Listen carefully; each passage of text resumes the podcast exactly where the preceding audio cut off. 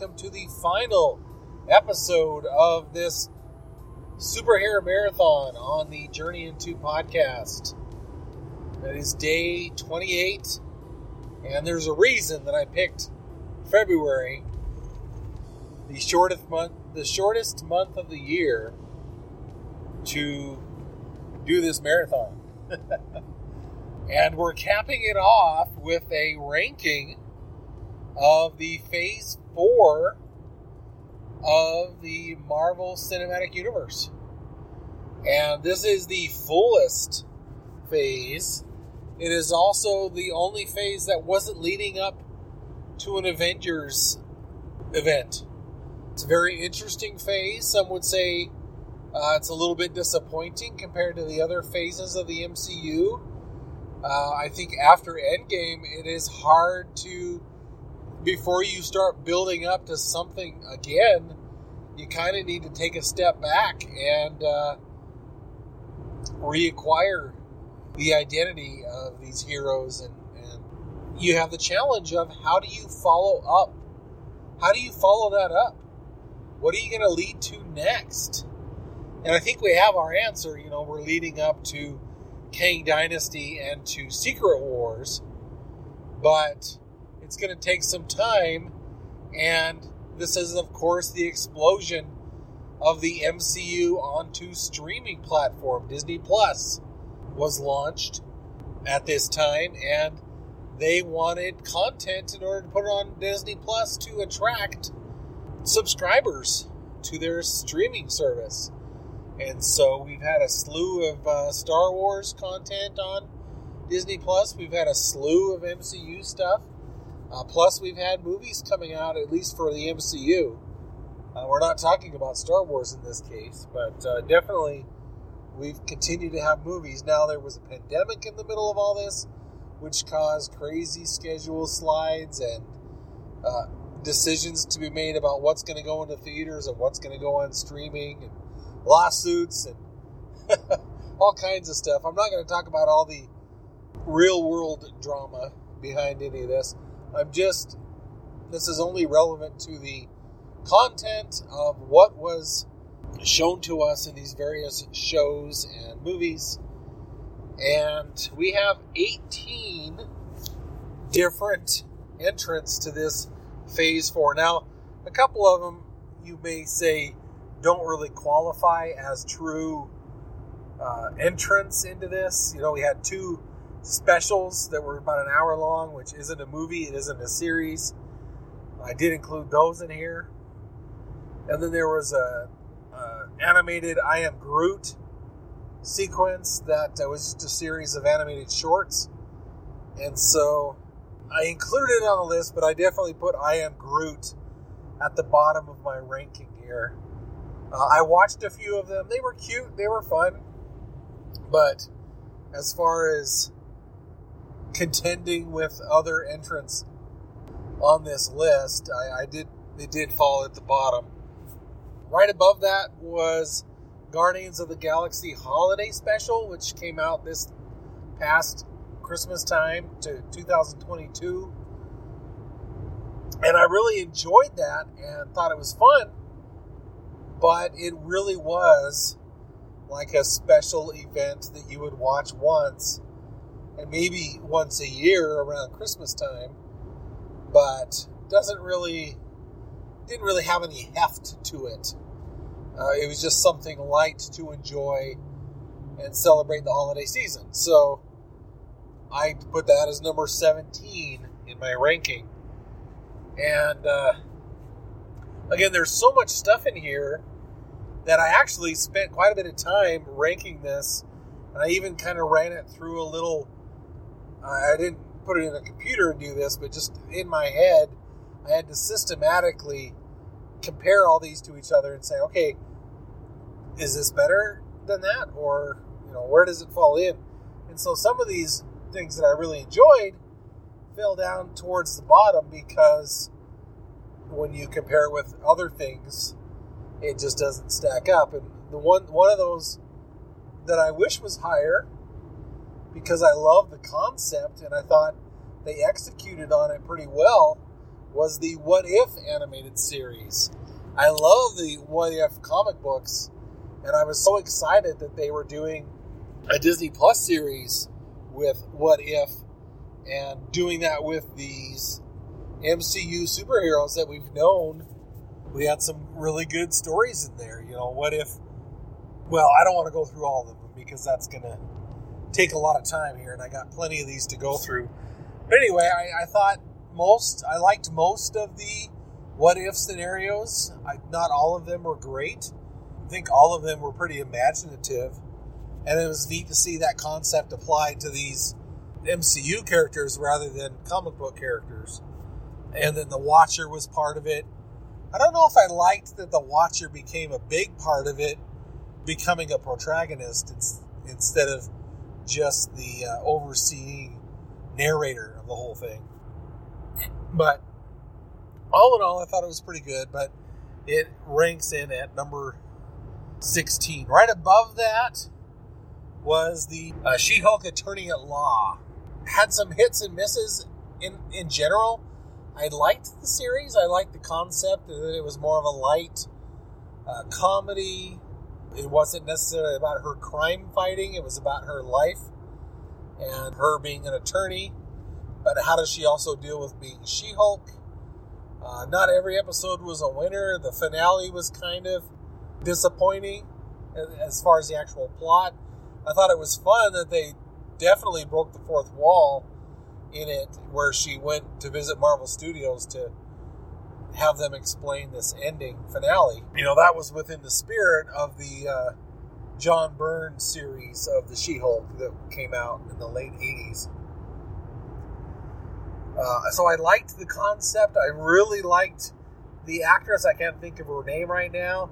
As She Hulk, I think she does an amazing job acting as both Jennifer Walters and the She Hulk. You know, the animation did have some more work to do, but that, that's a lot to ask as well.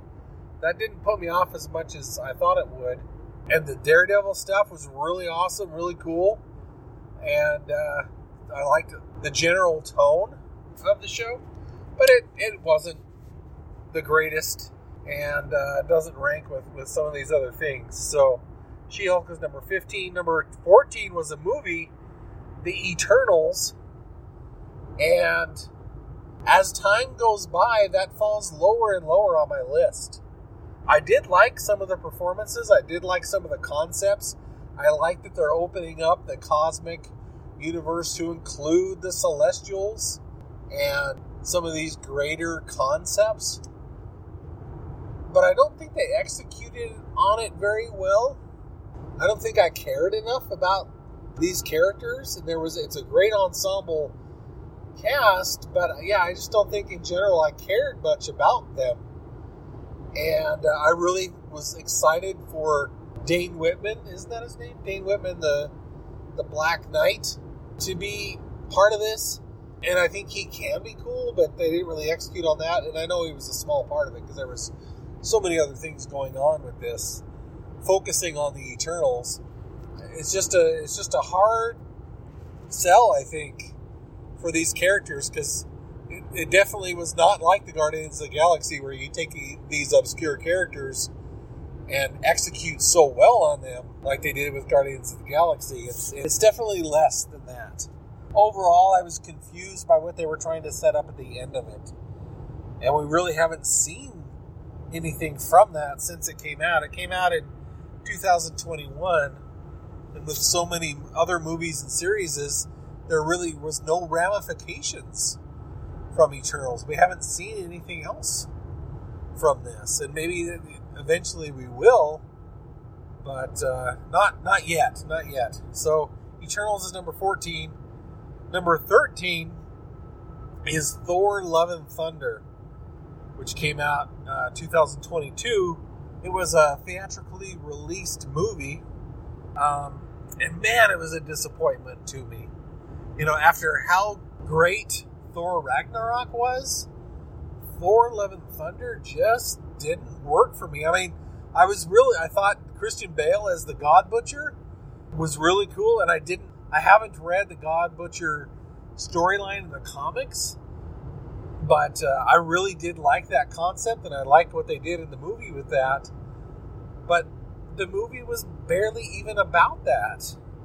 I mean, it drove the plot, but there were so many other things going on, and the tone shifted. I mean, the tone for the God Butcher is very serious and dramatic, and there were moments of that in the movie, but the movie was doing so many other things. It was being a comedy, it was about Jane Foster gaining the powers of Thor and Mjolnir and, and all that kind of stuff. Uh, they brought in other gods, you know, they went to Olympus or wherever it was with all these other gods, and that was kind of cool. I thought it was really great that Natalie Portman came back to be Jane Foster, and I like kind of what they were doing with her and Thor, you know, sharing the, the role of Thor. But again, they didn't focus on that completely. There was like three movies going on, and the tone was way off. It was trying to be such a comedy, but it was also trying to be dramatic. It was also trying to be romantic. It was trying to be so many things at once that it didn't really succeed in any of them. And it just tried to, it seemed like it was trying to get by on the charm of Thor, of Chris Hemsworth, of just the MCU in general. It was just trying to get by on that charm. And there wasn't enough substance to let it get by on that. This was the first Thor movie without Loki, without Tom Hiddleston. And I think that exposed a huge weakness in the Thor storyline because I think it relied so much on Loki and that relationship between Loki and Thor that without that, it really lost its way. It's really kind of aimless, which is interesting, but didn't make me enjoy the movie very much. So that's uh, 13. And then a show that I that I really liked while I was watching it, but when I put it up against a lot of these other things that have come out, it didn't. It, it only stacks up at number 12, which is the Falcon and the Winter Soldier. I like Sam.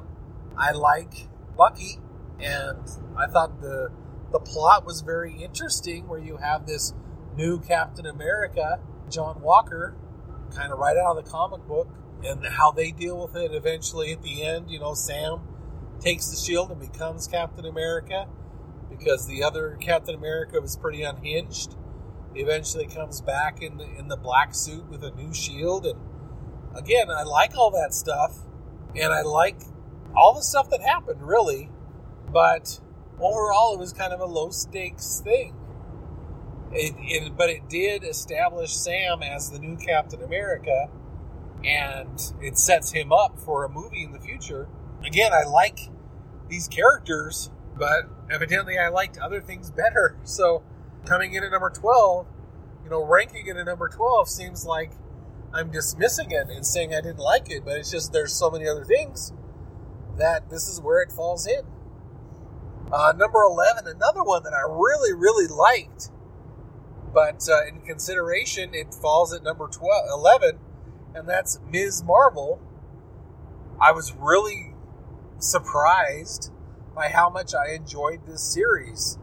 I had read a little bit of Ms. Marvel from the comic books, and I thought, sure, it's fine. You know, they're trying to make her like the new Spider Man because she's a young teenager with superpowers and coming at it from her angle. And it's a different point of view than we've had, you know, a young Muslim American woman is a different, is a unique perspective uh, to bring to comic books, and I like that aspect of it. But I was never too impressed with her powers or much about her as a comic book character, and that's with very light reading, right? I have never delved into a full run of her comic book, just a few episodes here and there, or guest appearances with Spider Man or whatever. So maybe if I dug more into the comic books, I'd like her. But this show, man, I loved her. I loved her family. I really enjoyed the stakes of this, that it went back to her history of her of her grandmother and that she actually ends up going back in time she travels to pakistan and learns more about that history and how it applies to these powers that she's generated. She's also a, a huge uh, fan of the Avengers and, you know, young teenager with that fan perspective and dealing with her parents and the restrictions that they put on her. And man, I just loved this character. And the actress did an amazing job, and the whole the family. It was done really, really well. But like I said, I guess I like these other things better. You know, and it's kind of in the middle of the pack of these these uh, this phase. Uh, but that's okay because that's you know that's still good. But uh, so even though it's eleven, I really really liked the show, and I was surprised by how much I liked this character and this her family and everything. Uh, just above Ms. Marvel was Moon Knight, with Oscar Isaac playing the title role here of Moon Knight of Mark Spector, or or is it Mark Spector? Uh, he has multiple personalities. Mark Spector is the Moon Knight that we all know from the comics, and who Khonshu wants to be his avatar or whatever um, but he has this other personality, and that's who we're introduced to first.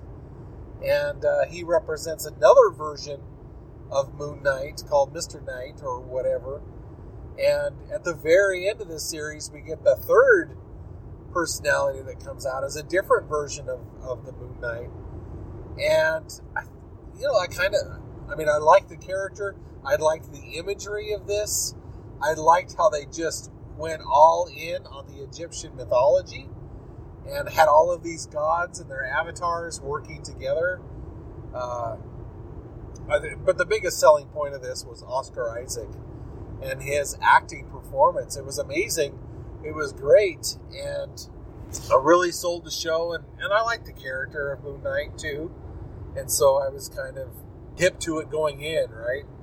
Uh, but yeah, I liked it quite a bit and thought it was was good and enjoyed the series. I think there could have been more of it, and it did meander a little bit in the middle where it didn't need to. But I, anyway, these, those are small complaints. I like the show. Uh, so number nine is the Black Widow movie, which I think I like more than most people. You know, most people say, yeah, it was good, but it was just kind of a standard movie, and maybe they didn't care about Black Widow as much because she'd already died in Endgame. And so now we're going back in time and seeing something from her. They probably should have done it before and fit it in somewhere, but there wasn't time with all the other stuff they were doing or whatever. And then there was the whole thing of it going to streaming instead of going in the theater or being both released in the theater and on streaming at the same time, which hurt its numbers in the theater but I enjoyed Black Widow. I like her. I like what Scarlett Johansson has done with the character, and this story that was separate from the Avengers. I thought was very personal. I thought we, we got to know more about Black Widow as a person, as a character, her history. Uh, we got to meet Yelena, her quote unquote sister. And uh, David Harbour was there as the Red Guardian, and that was great with his stuff in there. Rachel Weisz was in there as uh, as her mother or whatever, and yeah, you could say that the third act was, you know, standard superhero tropey with you know a huge battle with the bad guy at the end, but I don't know. I thought it was was pretty well done, enough to earn it number nine, I guess uh, but not as good as uh, Shang-Chi and the Legend of the Ten Rings. Uh, both Black Widow and Shang-Chi were in 2021. I had known this character in, in the comics quite a bit, but I wasn't quite sure what to expect from this movie. And they combined a lot of things that I thought really worked. And, uh, oh, I can't think his name right now. Darn it, the main actor who plays Shang-Chi uh, was great. He was refreshing. He was fun. He was engaging. He was a strong character, and uh, I liked the discovery of him as a hero, not just a person. And when he stepped up, he really stepped up. And he is the son of the real Mandarin that was alluded to in Iron Man 3. And they even bring back Ben Kingsley as the actor that was pretending to be the Mandarin. And they relate that into the real Mandarin. And, and they explain these 10 rings, which is totally different than the 10 rings of the Mandarin in the comic books. And just very action heavy, very uh, kung fu savvy, using the styles of, of Chinese cinema and stuff like that. And uh, yeah, I thought very well done. Of course, they tied it in with the Avengers and, and other things that we know from the MCU, but it, it was its own thing as well, and I, I, I thought it was pretty good. Uh, number seven is Werewolf by Night, which was again cheating because it was just a little one hour Halloween special. And even though I put the Guardians of the Galaxy holiday special down towards the bottom, man, I really liked Werewolf by Night. I thought it was great world building in that it it separated itself. It was its own thing. It, it uh, brought in this whole monster hunter con monster hunter concept where monsters exist in the Marvel universe, and Jack Russell being the werewolf by night and having to defend himself and his friend, the man thing. and uh, you all know that I really like the man thing and I thought he was represented very well in this little special, even though he he it does divert a little bit from the comic. He's not the exact. He's not exactly the man thing that I've that I've liked in the comics. Um, but I think you know they have to adapt that a little bit for uh, live action, and uh, I'd, I'd like to see more. You know, I really didn't see enough to know if if it's going to work long term. But I really loved um, seeing the Man Thing in this Werewolf by Night. But even without the Man Thing, I think I would have enjoyed this. And I thought they really captured the horror of the monster and the monster hunters and the werewolf and all that. And um, Man Thing was just an added bonus. But I, I guess the reason I rank this higher than a lot of other things is because the potential of it for the MCU is really cool. They could develop a whole you know, uh, monster storyline that may or may not tie into other things in the MCU.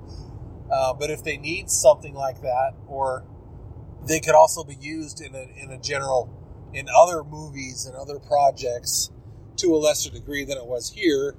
But then they can also go off and do their own thing as as monsters or whatever, and add to the lore and all that kind of stuff. So that's pretty. That was pretty exciting to me.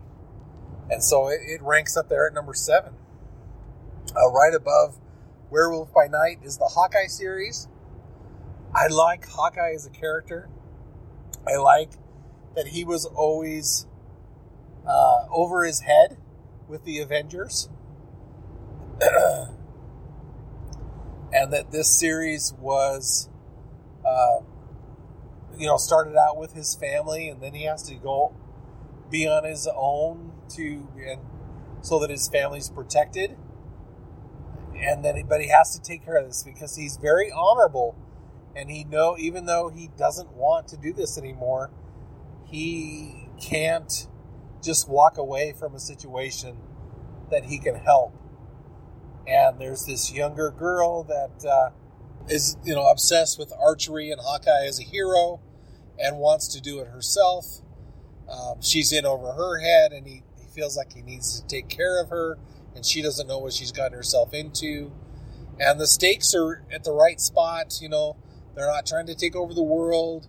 There's just crime family, and you know, it's just this mafia family kind of thing. And they introduce Echo.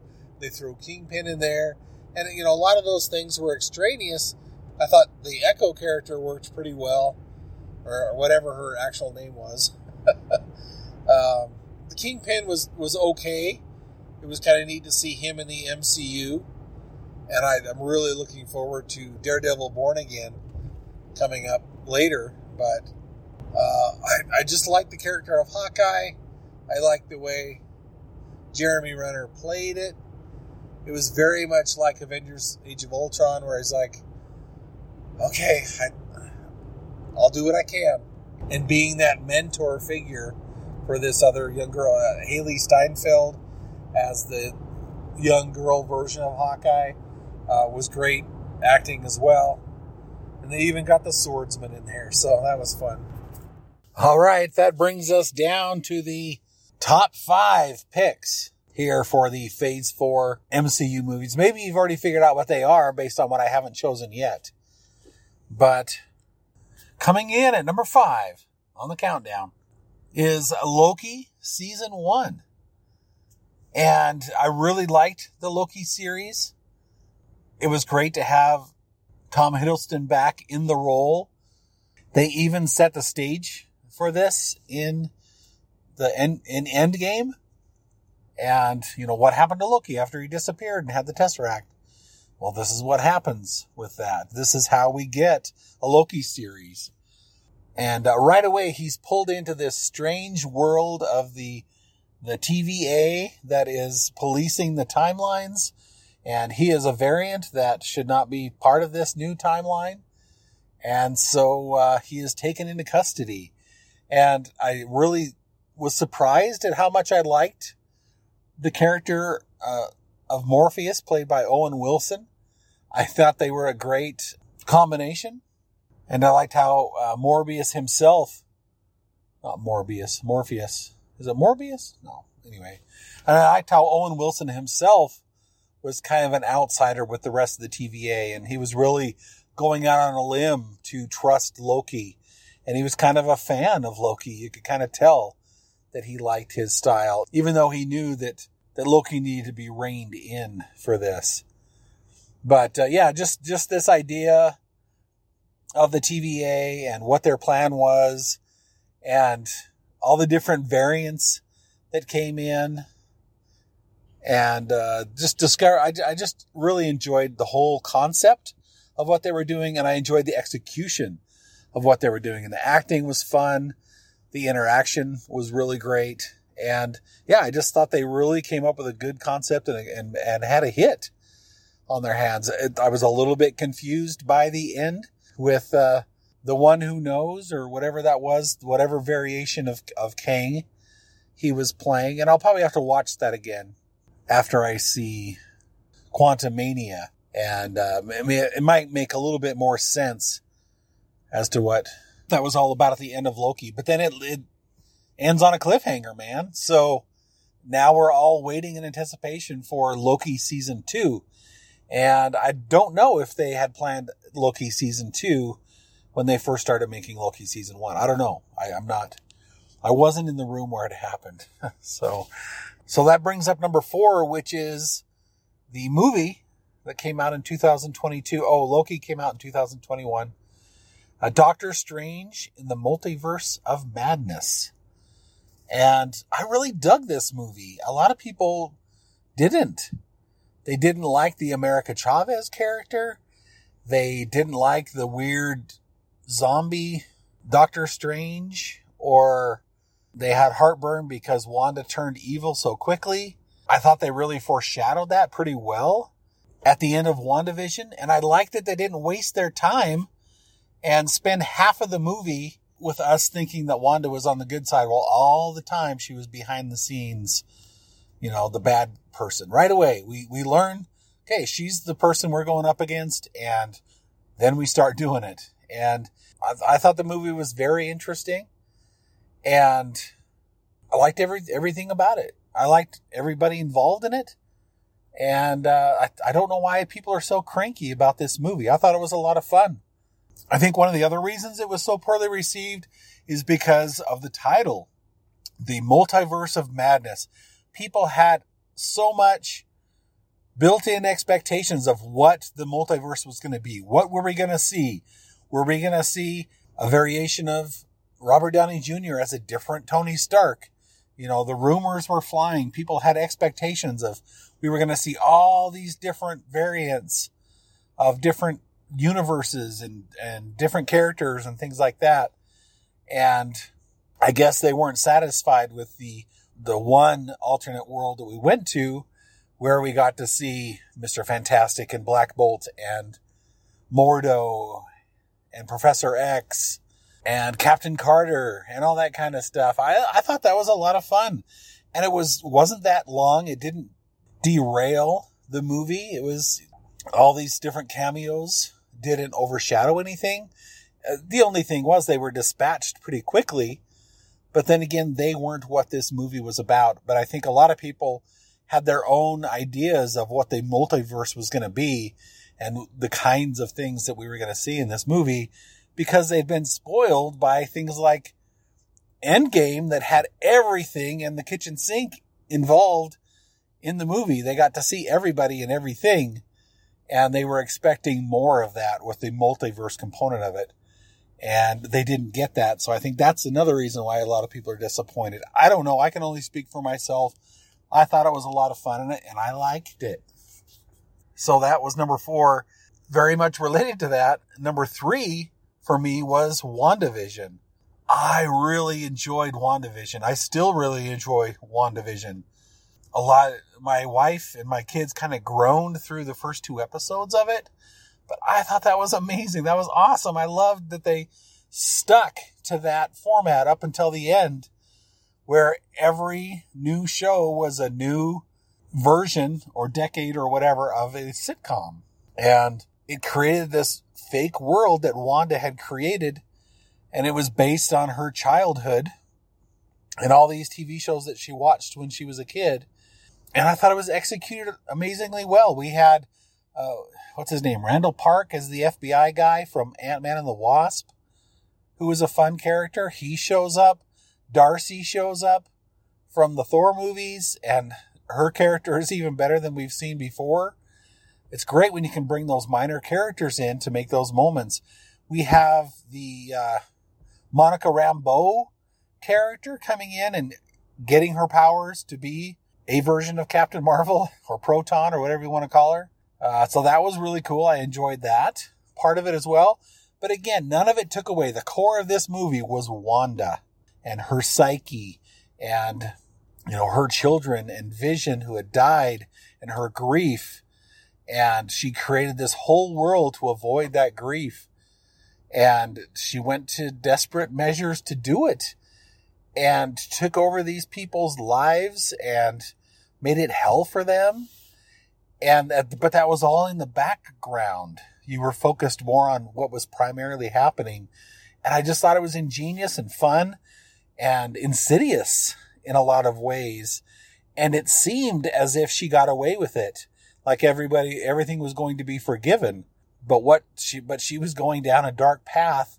And then at the end, we see the Darkhold, and then we see how far it has gone when we get to Doctor Strange and the Multiverse of Madness. And so I thought it all fit together really well, and I liked the the uh, Vision quest, the way that that came through, with her seeing Vision torn apart and all that kind of stuff. And, and I just, I liked all the connections. I thought it was really smart and really well done. And the style of it I thought was great. And that her character, her core psyche and that one statement that everybody quotes from WandaVision of, you know, what is grief if not love persevering? Oh my gosh, that was so good.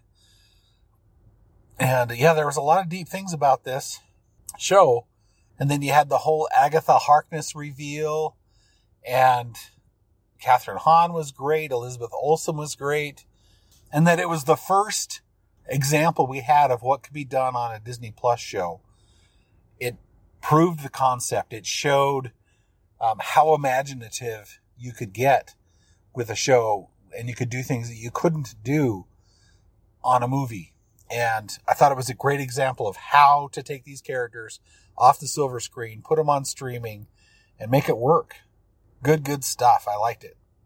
Which brings us down to two. What's it going to be? What's my number two? What's my number one? Well, my number two is Black Panther Wakanda Forever, which probably tells you what my number one is because You've been waiting for me to say it, but real quick on Black Panther Wakanda Forever. There might be some recency bias there because that's the most recent Marvel movie that I've watched, but I really liked it. It, it with so many other things that have come between Endgame and this movie, the MCU did kind of start to feel like it was getting diluted a little bit and the quality didn't have to measure up as much as it did before. But this movie really brought back to me the feeling of those game of those movies from the previous phase, you know, like a Captain America Civil War or the first Black Panther movie. And of course it suffered because Chadwick Boseman had died and he could not return in the role of Black Panther. Uh, but they moved forward. They made that part of the movie and I bought the characters and their motivations. Um, Shuri's character had to step up, had to be more than what she was in the first movie. And I think Letitia Wright did a good job of portraying that. You know, I had a conversation with Rich and he said she was a tough character to like, but also admitted that that was probably on purpose because she was going through something tough. And I, I just like the choices they made there. And I think, but, but I think what really sold the movie to me was, uh, what they did with Namor, the Submariner. They totally changed his character from the comic books. They did not make him from Atlantis. They changed it to an Aztec, Mesoamerican civilization and gave a reason for why they live underwater and why they're, uh, why they are a different type of people and I just, I, it, it worked for me. I really dug that take on the Submariner. It, like I said, it's a complete departure from what's in the comic books. He, he is not the same character, but I liked it. I liked what they did with it. I liked how they linked the two civilizations, Wakanda and the, is it Talokan? See, I, I don't remember exactly what they're called, but anyway, and then they threw a, a Tuma in there. It's not a tuba. I don't know. That joke will never fail to uh, to make me laugh ever, since I've ever heard that. Uh, but anyway, yeah. So that worked for me.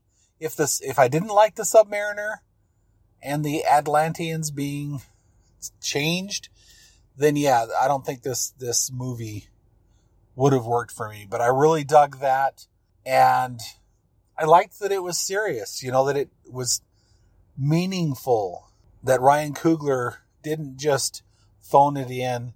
He didn't just uh, produce another movie because he's supposed to. He really dug down deep and came up with something and adapted to the, the challenge of how do you do a Black Panther movie when Black Panther is gone? And he had to wade through all that. And I think he, he was successful and I enjoyed that movie quite a bit.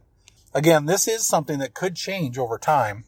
Like after I sit on this movie or watch it again for a year or two, you know, maybe it won't be as high in my estimation. I don't know, but I really enjoyed it and it's number two on my list, which brings me to number one, which is of course Spider-Man No Way Home. Wow. That's another challenge. How do you take the challenge of bringing, of combining three different iterations of the Spider-Man Peter Parker character. How do you bring back five, was it five of his villains and combine them all in a movie and make it all coherent and make sense and make the cloud, make the crowd cheer and love each and every one of these things? How do you do that in a movie? I complain so often about why do you have to have three villains in a movie? Why do you even have to have two villains in a movie that combine their forces against our hero? Why can't we just enjoy one hero, one villain? Why complicate it? Why mess all these things up? You lose so much when you do that. This movie proved me wrong. Everything made sense. I mean, you know, as far as comic book movies do, you know, you even threw Doctor Strange in here, but you, there's a reason, you know, the multiverse is another you know, touches this movie as well. That's kind of the theme of what's going on in all these movies right now, the multiverse. Um, but how does it, does it affect Peter? How it, does it affect all these villains that come back through the timeline or through whatever to all be in one universe? And it's kind of a redemption. How does Peter Parker help these people instead of defeat these people? And uh, that doesn't work for everybody. And then you bring in the other two Spider-Men and man, it just works on every level. Everything about this movie just worked. And I don't think that'll change in my estimation. It was a great achievement in cinema and it was an antidote to negativism about movies after the pandemic and MCU movies in particular and things like that. It was just quite, it was an amazing achievement. I loved it. I don't have any complaints about it. And it made me happy and I enjoy it. And it, it but it was also smart and it made sense and it gives new life to this character with Tom Holland in that role. So kudos, man, to Jon Watts and to Tom Holland and all of these actors coming back to reprise their roles uh, in one capacity or another. It was masterfully done. The writers of this, kudos, man, that you guys did an amazing job with this movie. Yeah, easily, easily the number one movie of phase four. So there you go. There's my list. Uh, what other cleanup do I need to do here? Well, I guess there's this, the trilogy of Spider-Man movies. So once again, I would say Far From Home was, uh, the lowest and then Homecoming and then No Way Home for sure is the top of that list as well. I guess I can do Thor now. I don't know if there's a future for Thor or not, but out of the four movies that Thor has done, I'd probably still put Thor the Dark World as the lowest. Then definitely Thor Love and Thunder. Then the original Thor. And then at the top is once again Thor Ragnarok. What's that? Future conscience? How, how come only I can hear you? Usually you come on and. Oh, what's that? Well, for some reason, my future conscience is being shy today and doesn't want to uh, be vocal, but she just told me that maybe I should go through the whole list in one quick motion here since there were so many. Uh, number 18, I Am Groot, the animated short series. Number 17, Guardians of the Galaxy Holiday Special. Number 16, the What If animated series. 15 is She-Hulk, Attorney at Law streaming series. Number 14 is The Eternals. Number 13 is Thor Love and Thunder. Number 12 is Falcon and Winter Soldier. Number 11 is Ms. Marvel. Number 10 is Moon Knight. Number 9 is Black Widow. Number 8 is Shang-Chi and the Legend of the Ten Rings. Number 7 is Werewolf by Night, Halloween special. Number 6 is Hawkeye streaming series. Number 5 is Loki season 1 streaming series. Number 4 is Doctor Strange in the Multiverse of Madness. Number 3 was WandaVision. Number 2 was Black Panther Wakanda Forever. And number 1 is Spider-Man No Way Home. There you go. There's the, the whole list in one shot there. Uh, this has been a lot of fun. It's been a lot of work, but it's been a lot of fun to do this marathon. I probably won't do another one for quite a while, but uh, hopefully you've enjoyed this. Hopefully this hasn't uh, made you tired of hearing me. yeah, I do really hope and I've done this to encourage people to check out the Patreon, the Comics Cave episodes, the Trekking episodes, any of any of the extra stuff that I do and the early stuff that I do on Patreon. For those of you that are willing to support the show. Uh, but even if that doesn't happen, even if nobody else uh, joins the Patreon, I don't consider this a fool's errand. Uh, I may not have put so much effort into it if I had known, but uh, it's still fun to get all this stuff out to you. The Fantastic Four radio show, all of the uh, Comics Cave offshoots, the Fantastic, the old time, the other old time radio shows, and it's been fun to do this uh, MCU phase ranking for you. So I, I, I can't complain. It's, it's it is a lot of fun to do this. And uh, but anyway, that's it for me for this superhero marathon and this particular episode of the marathon. I hope you continue to have a great 2023. And until I see you next time, journey on and Excelsior.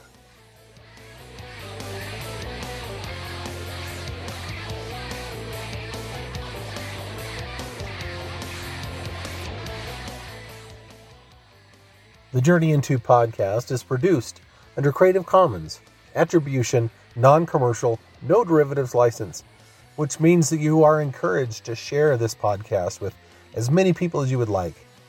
Uh, but please don't change it or sell it and let people know where you got it from.